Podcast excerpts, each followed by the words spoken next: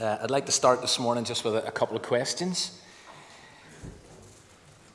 First is this How can we share our faith more effectively with people who have a different outlook on life from us, who have a different worldview, a kind of alternative belief system?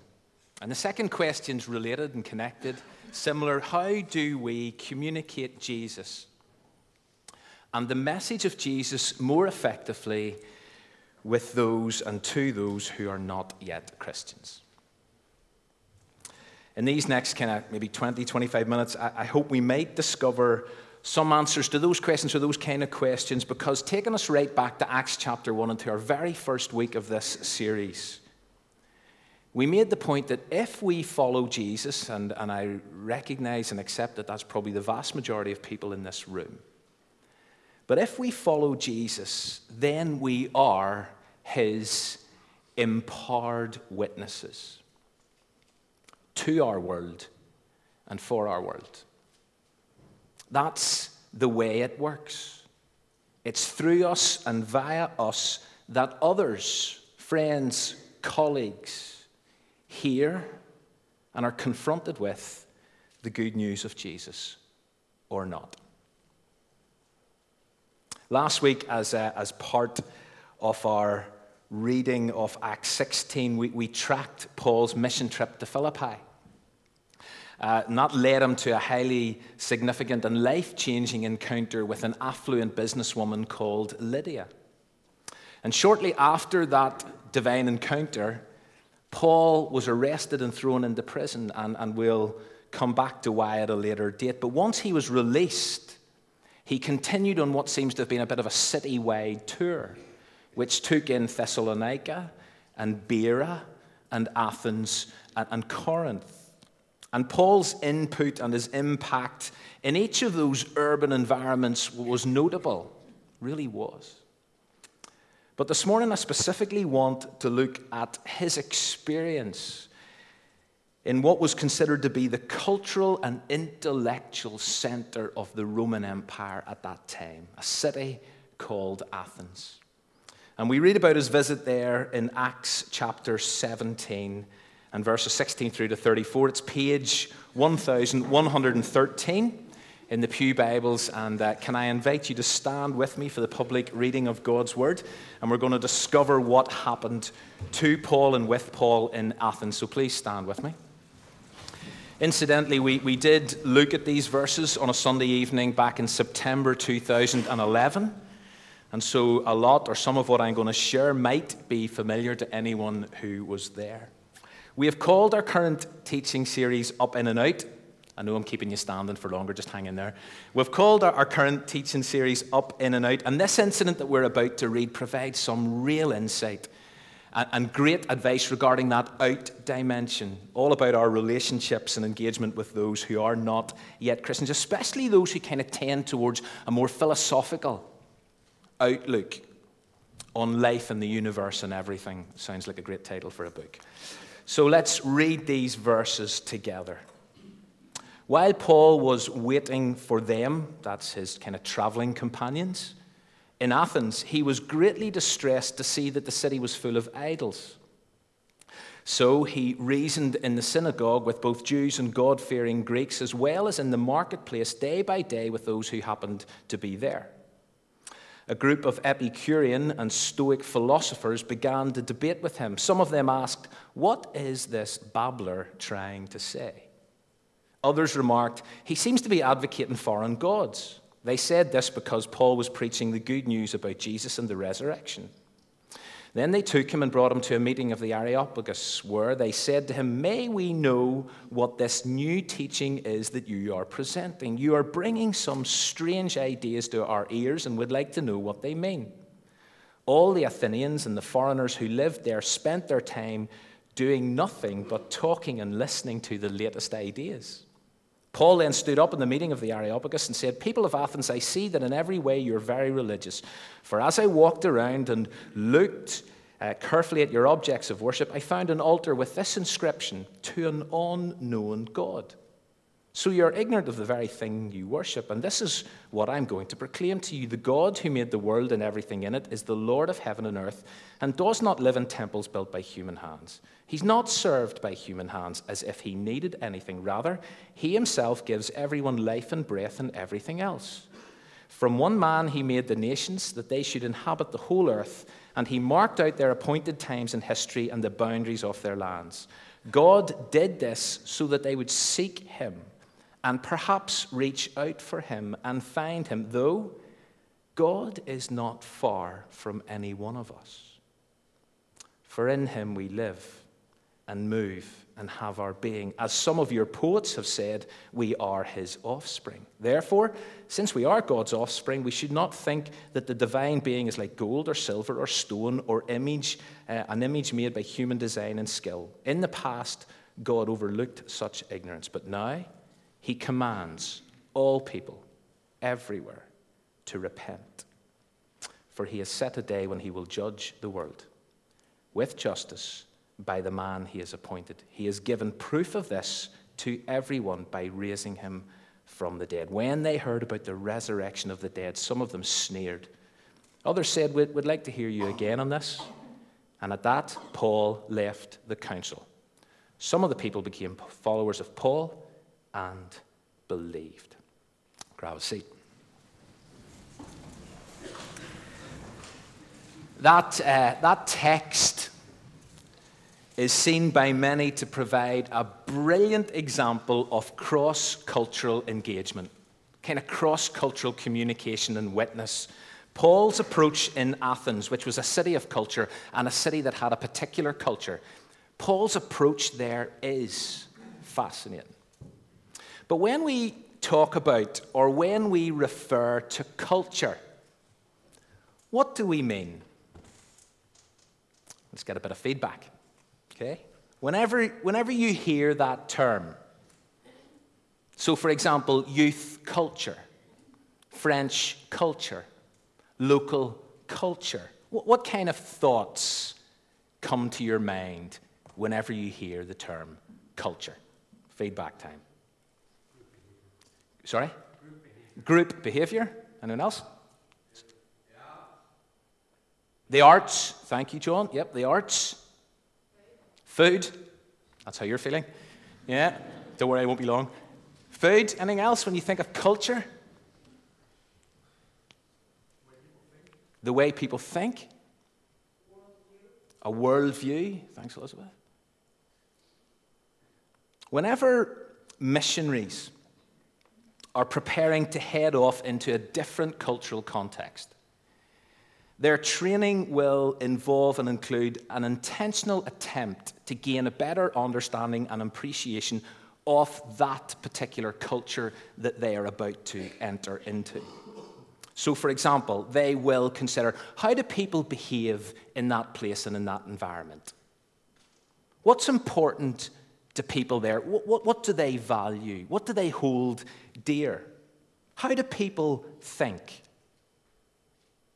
What influences people in that culture? Who influences people? What do people read? How do people learn? What music do people listen to? What is perceived as wisdom in that culture and who dispenses it?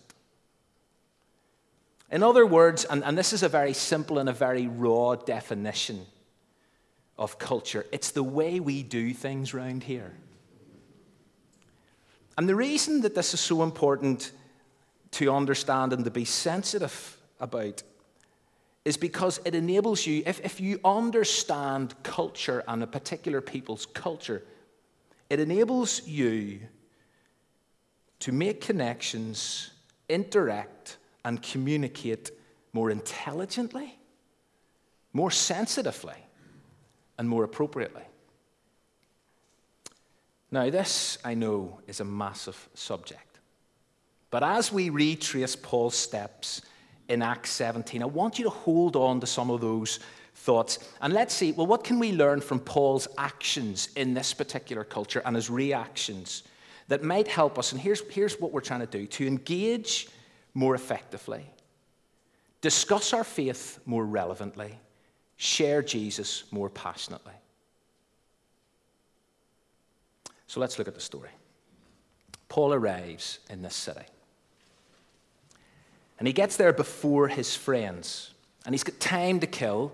And so as he waits for them, he takes a walk around the city. And he's struck. He's struck by the sheer volume of idols, objects of worship that kind of litter and are located all over the place. But struck's maybe too tame a word because according to verse 16, you'll see he, he was actually greatly distressed, deeply troubled by what he saw. And apparently, that phrase also implies there was an element of anger as he walked around. But he didn't lose it. He didn't rant and rave.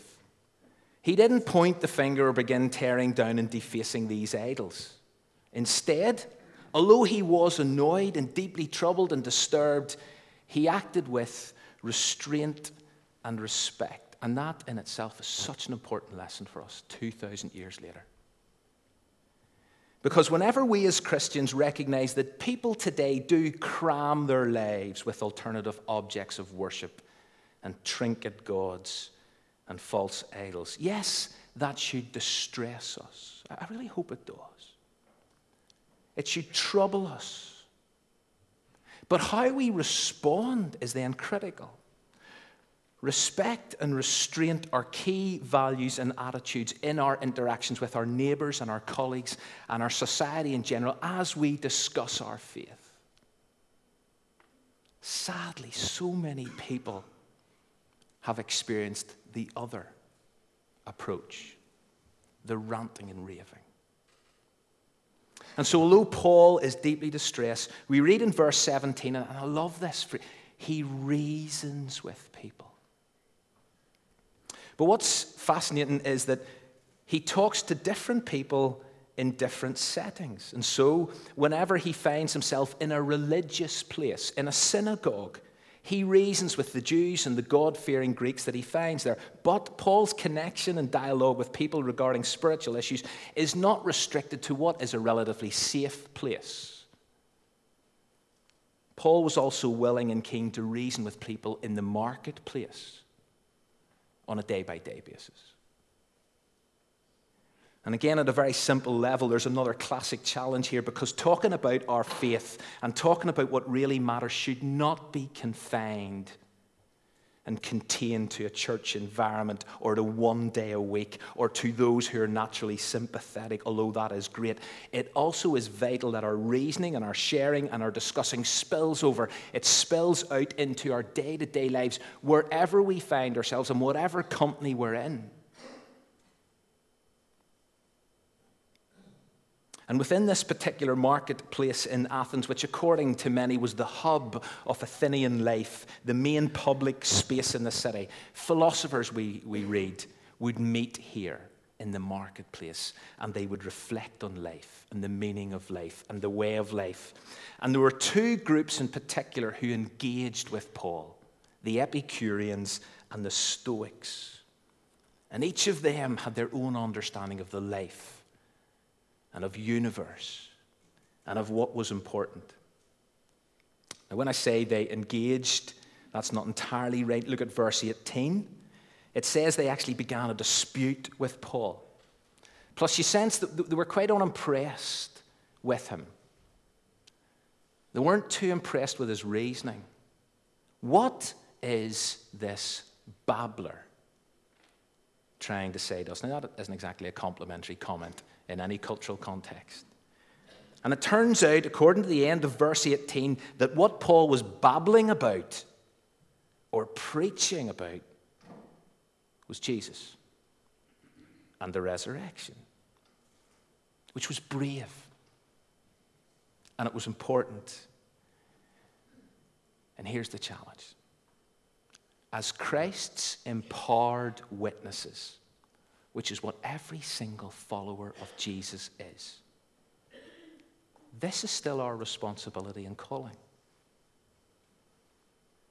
to share Jesus,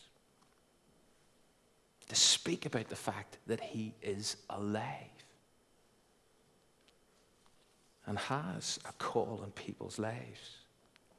But you see, whenever you're talking to people with a different worldview, your colleagues in work, the people who sit beside you tomorrow in university, then the risk or likelihood of misunderstanding is always possible. And that's what happened to Paul. Some people thought, listen, this guy seems to be advocating foreign gods.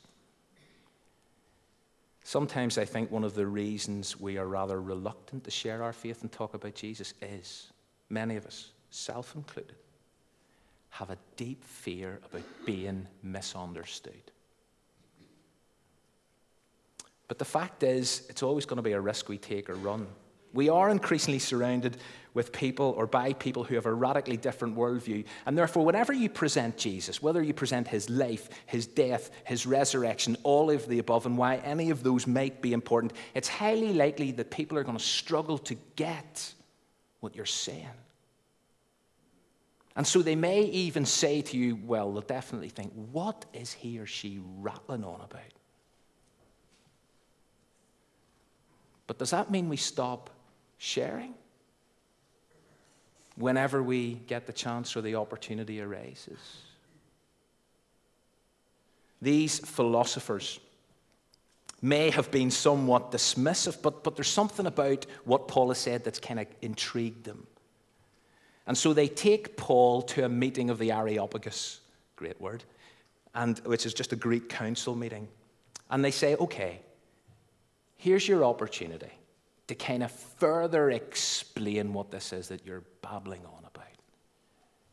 May we know, verse 19, may we know what this new teaching is that you're presenting. And so, although to quote verse 20, they think Paul's ideas are strange, and people will think not only maybe our ideas are strange, but we're strange. But these philosophers are cu- clearly keen to, to know more. They're curious. And so Paul begins to speak. And in the next 10 verses, we read what seems to be this carefully crafted address, which is being described as a model of sensitive but forthright confrontation of an intellectual audience with the claims of the gospel a model of sensitive but forthright confrontation of an intellectual audience with the claims of the gospel. And I am aware that in Windsor, for many people sitting here, that kind of captures the places that you work in. They are centers of where people are incredibly intellectual and like to think things through and reason things through. So here is a model on how to address people in that environment. And so, what happens? Paul starts with what appears to be a kind of positive, almost supportive comment. And so he says, Men of Athens, I see that in every way you're very religious. So, what does Paul do? He starts by affirming their openness. He commends the fact that they're on a spiritual quest, that they're keen to discover more, and for, Paul, and for Paul and for any of us, that's clever. Start by affirming people. Many people today are spiritually hungry and thirsty, searching, searching in all kinds of different places, yes. But many, many people, when you strip it all down, are actually hungry and searching for something. And Paul affirms that. And then he states a fact he says, Listen, I've seen your objects of worship, which includes that rather strange altar with the inscription to an unknown God. And then what Paul does is he sticks his neck out and he says, Do you know what I'm going about to do? I'm going to reveal the identity of this unknown God. Now, for people who, according to verse 21, spent their days doing nothing, but listening to the latest ideas. This created an air of expectation and anticipation. This man is about to uncover a mystery. He's about to solve a riddle. He's about to explain and expose a hidden secret. And so, what Paul has done here is he has drawn people in. Again, so clever.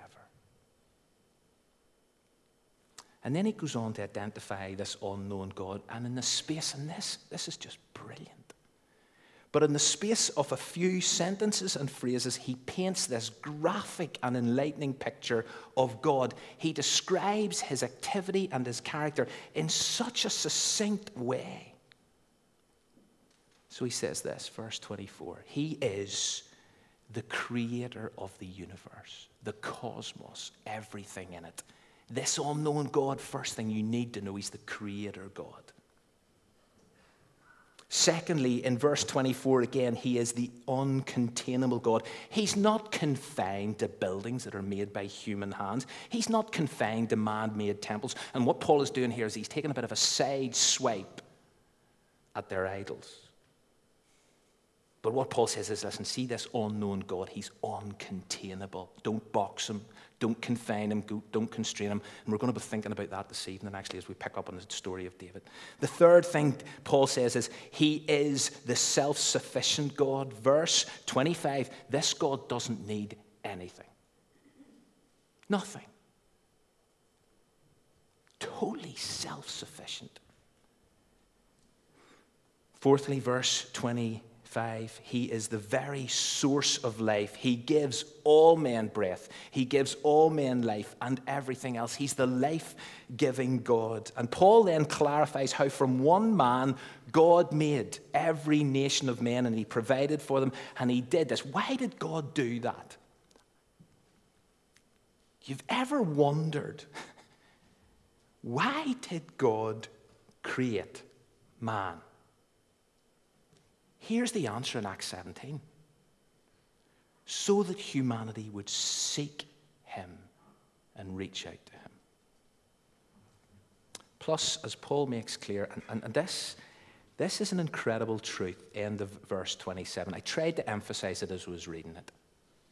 And, and if you hear nothing else this morning, hear this God is not far from any one of us or any one of your colleagues or any one of your family or any one of your friends. God is not far from any one of them. He is the accessible God. This is a God who's within reach. This is a God who's knowable. This is a God who's personal. Not like these idols. This is a God who wants to be known, who wants to know you. And Paul then injects a quote from their poets, verse 28, which is a stroke of genius, because that keeps them connected and it lets them know here is someone who's got an understanding of our culture. Here is someone who's got an awareness of our culture. Here is someone who's prepared to make points of contact. And for us today, in our context, this is such an important practice, an aspect of uh, our evangelism. Make points of contact, quote songs, films, whatever.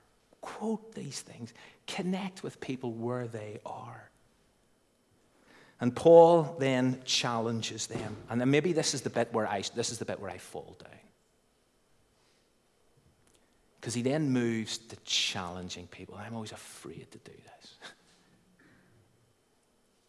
He confronts and challenges their idolatry. And having revealed the identity of the unknown God, he says, You know, here is the only course of action that is now open to you repent. God commands all people everywhere to repent.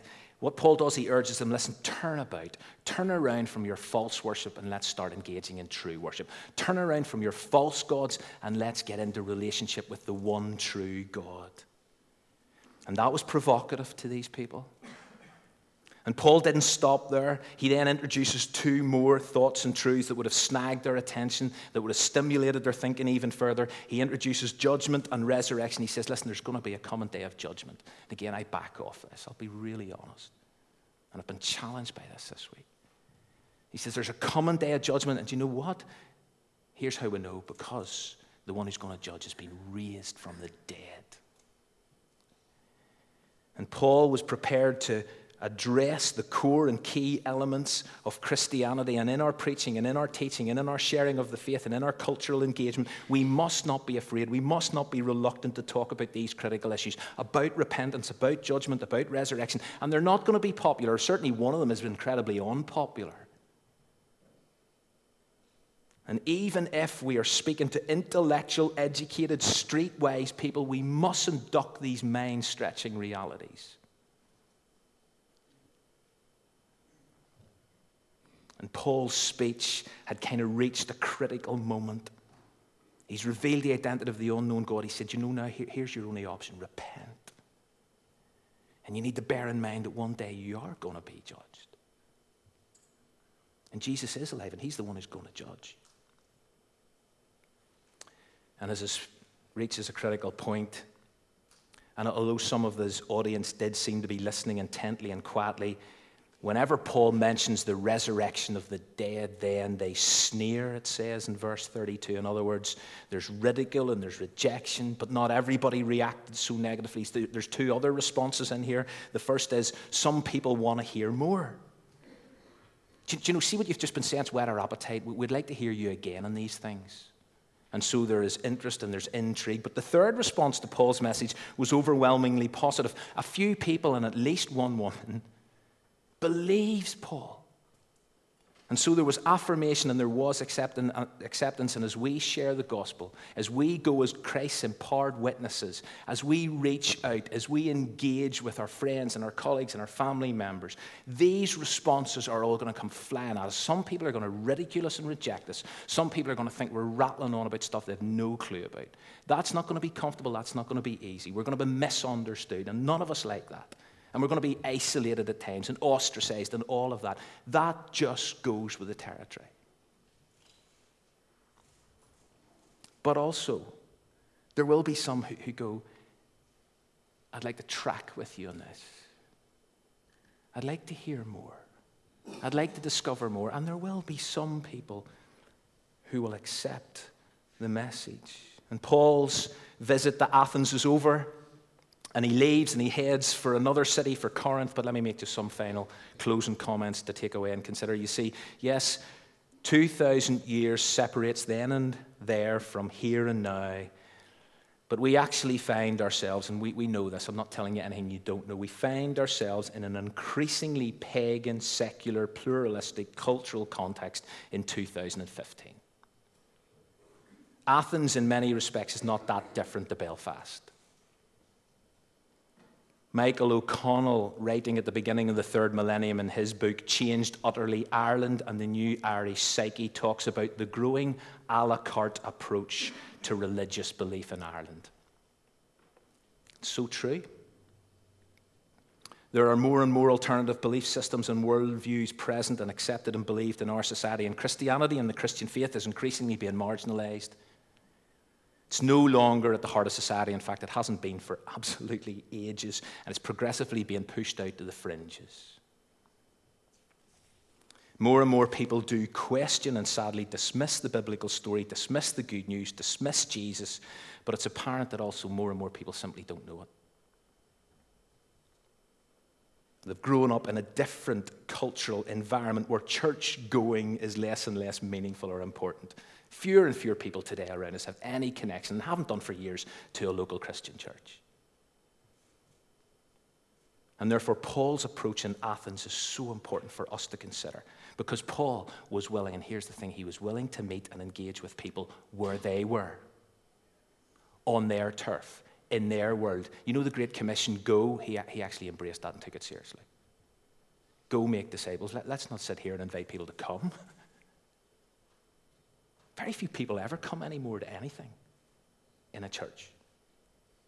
That's just the way it is.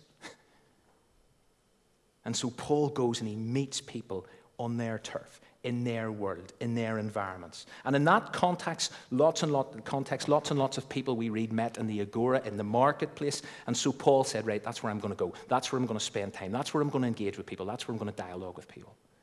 And the late John Stott commenting on this aspect of the story, writes The equivalent of the agora, the marketplace, will vary in different parts of the world. It may be a park, it may be a city square, it may be a street corner, a shopping mall, a marketplace, a pub, a neighborhood bar, a student cafeteria, wherever people meet when they are at leisure. Let's engage with people in their agoras. But the challenge is not simply to meet and engage, well, it is.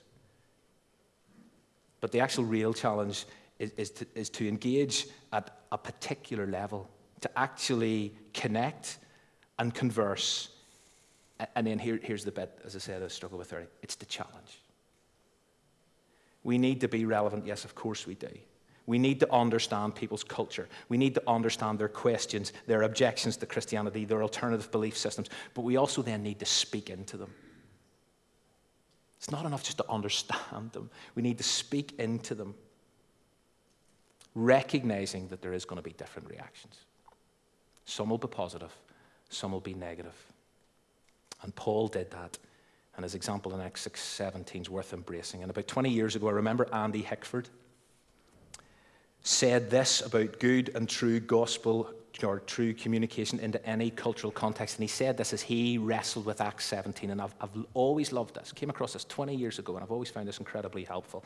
Good communication is in the language of the receptor culture. Good gospel communication truly engages an audience. True gospel communication will radically challenge any culture and true gospel communication will always carry with it the possibility of rejection. Now, I know that's relatively simplistic, but I find it really helpful. And so, as we leave here this morning, as I say, if you remember nothing else, please do not forget God is not far from every single person you meet this week. And part of what it means to be a Christian is to recognize that and to help them reach out to Him. And so may we engage more effectively, speak words of truth and life more appropriately and relevantly, and may we share Jesus more passionately as we reach out as His empowered witnesses. Because do you know something? If we don't, if we don't do it, who will?